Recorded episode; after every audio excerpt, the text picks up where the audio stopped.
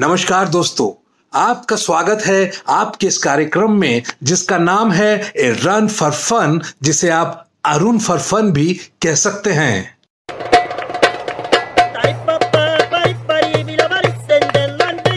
दोस्तों, step by step, कदम दर कदम आगे बढ़ते हुए कभी लड़खड़ाते तो कभी संभलते हुए।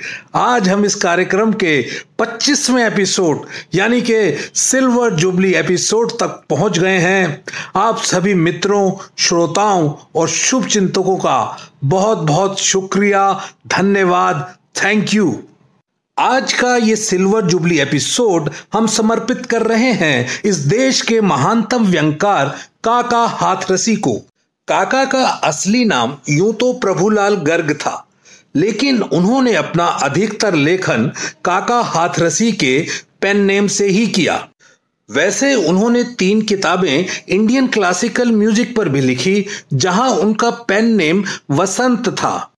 काका का जन्म 18 सितंबर 1906 को हाथरस में हुआ था और एक लंबी पारी खेलकर उन्होंने नवासी वर्ष की आयु में अपने जन्मदिन के ही दिन, यानी कि 18 सितंबर उन्नीस को हम सबको अलविदा कहा।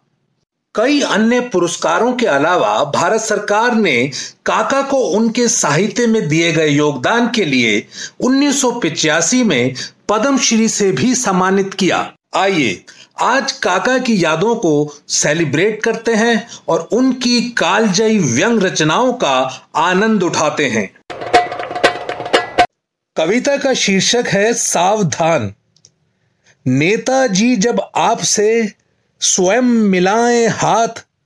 समझो गहरा राज है, भैया भोला नाथ भैया भोला नाथ दाल में कुछ काला है, भला बुरा कुछ ना कुछ आज होने वाला है।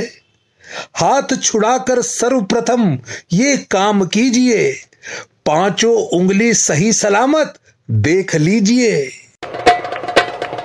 कविता का शीर्षक नेत्रदान।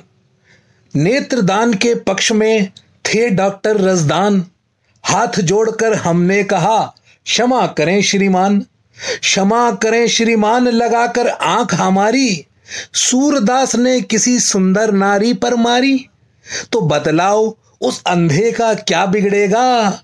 आँख हमारी, हमको ही तो पाप लगेगा। कविता का शीर्षक है, बेचारा अध्यापक। कौन जन्म के हुए प्रभु उदय हमारे पाप? अध्यापक बनकर रहे, प्राश्चित चुपचाप। प्राश्चित चुपचाप छात्र जीवन जब पाया, हुई तनिक सी भूल गुरु से डंडा खाया। पिटना जारी है अध्यापक बनते बनते, तब गुरु से पिटते थे, अब चेलों से पिटते। कविता का शीर्षक, चोरी की रपट। घूरे खां के घर हुई चोरी आधी रात। कपड़े बर्तन ले गए, छोड़े तवा परात। छोड़े तवा परात सुबह थाने को धाए। क्या क्या चीज़ गई है सबके नाम लिखवाए। आँसू भरकर कहा, मेहरबानी अब कीजिए। तवा परात बचे हैं, इनको भी लिख लीजिए। कोतवाल कहने लगा, करके आँखें लाल। उसको क्यों लिखवा रहे? नहीं गया जो माल। नहीं गया जो माल? मियाँ कर बोला, मैंने अपना दिल हजूर के आगे खोला। मुंशी जी का इंतज़ाम किस तरह करूँगा? तवा परात बेचकर रपट लिखाई दूँगा। कविता का शीर्षक है कर्जा। जब तब तीरथ व्यर्थ है, व्यर्थ यज्ञ और भोग। कर्जा लेकर खाइए, नित प्रति मोहन भोग। नित प्रति मोहन भोग करो काया की पूजा। आत्मयज्ञ से बढ़कर यज्ञ नहीं है दूजा। कहे काका कविराय, नाम कुछ रोशन कर जा। मरना तो निश्चित है, कर्जा लेकर मर जा। कविता का शीर्षक है सुपुत्र। पढ़ पढ़ कर पत्थर भय, लिख लिख कर कमज़ोर। चढ़ जा बेटा छत पर, ले पतंग और डोर। ले पतंग और डोर दना दन पेच लड़ावे। पानी अच्छा लगे ना उसको रोटी भावे। कह काका कवि राय, प्यास लगे तो पीवे बीड़ी। ऐसा पूत सपूत तार दे सातों पीढ़ी कविता का शीर्षक, नेता नीति। नेता समझाने लगे, सुनो बुला की दास। सूखा और अकाल से मत हो कभी उदास। मत हो कभी उदास धैर्य रखो सुख दुख में। कुछ भी नहीं असंभव इस वैज्ञानिक युग में। ले लो ऐनक हरे रंग के शीशे वाली।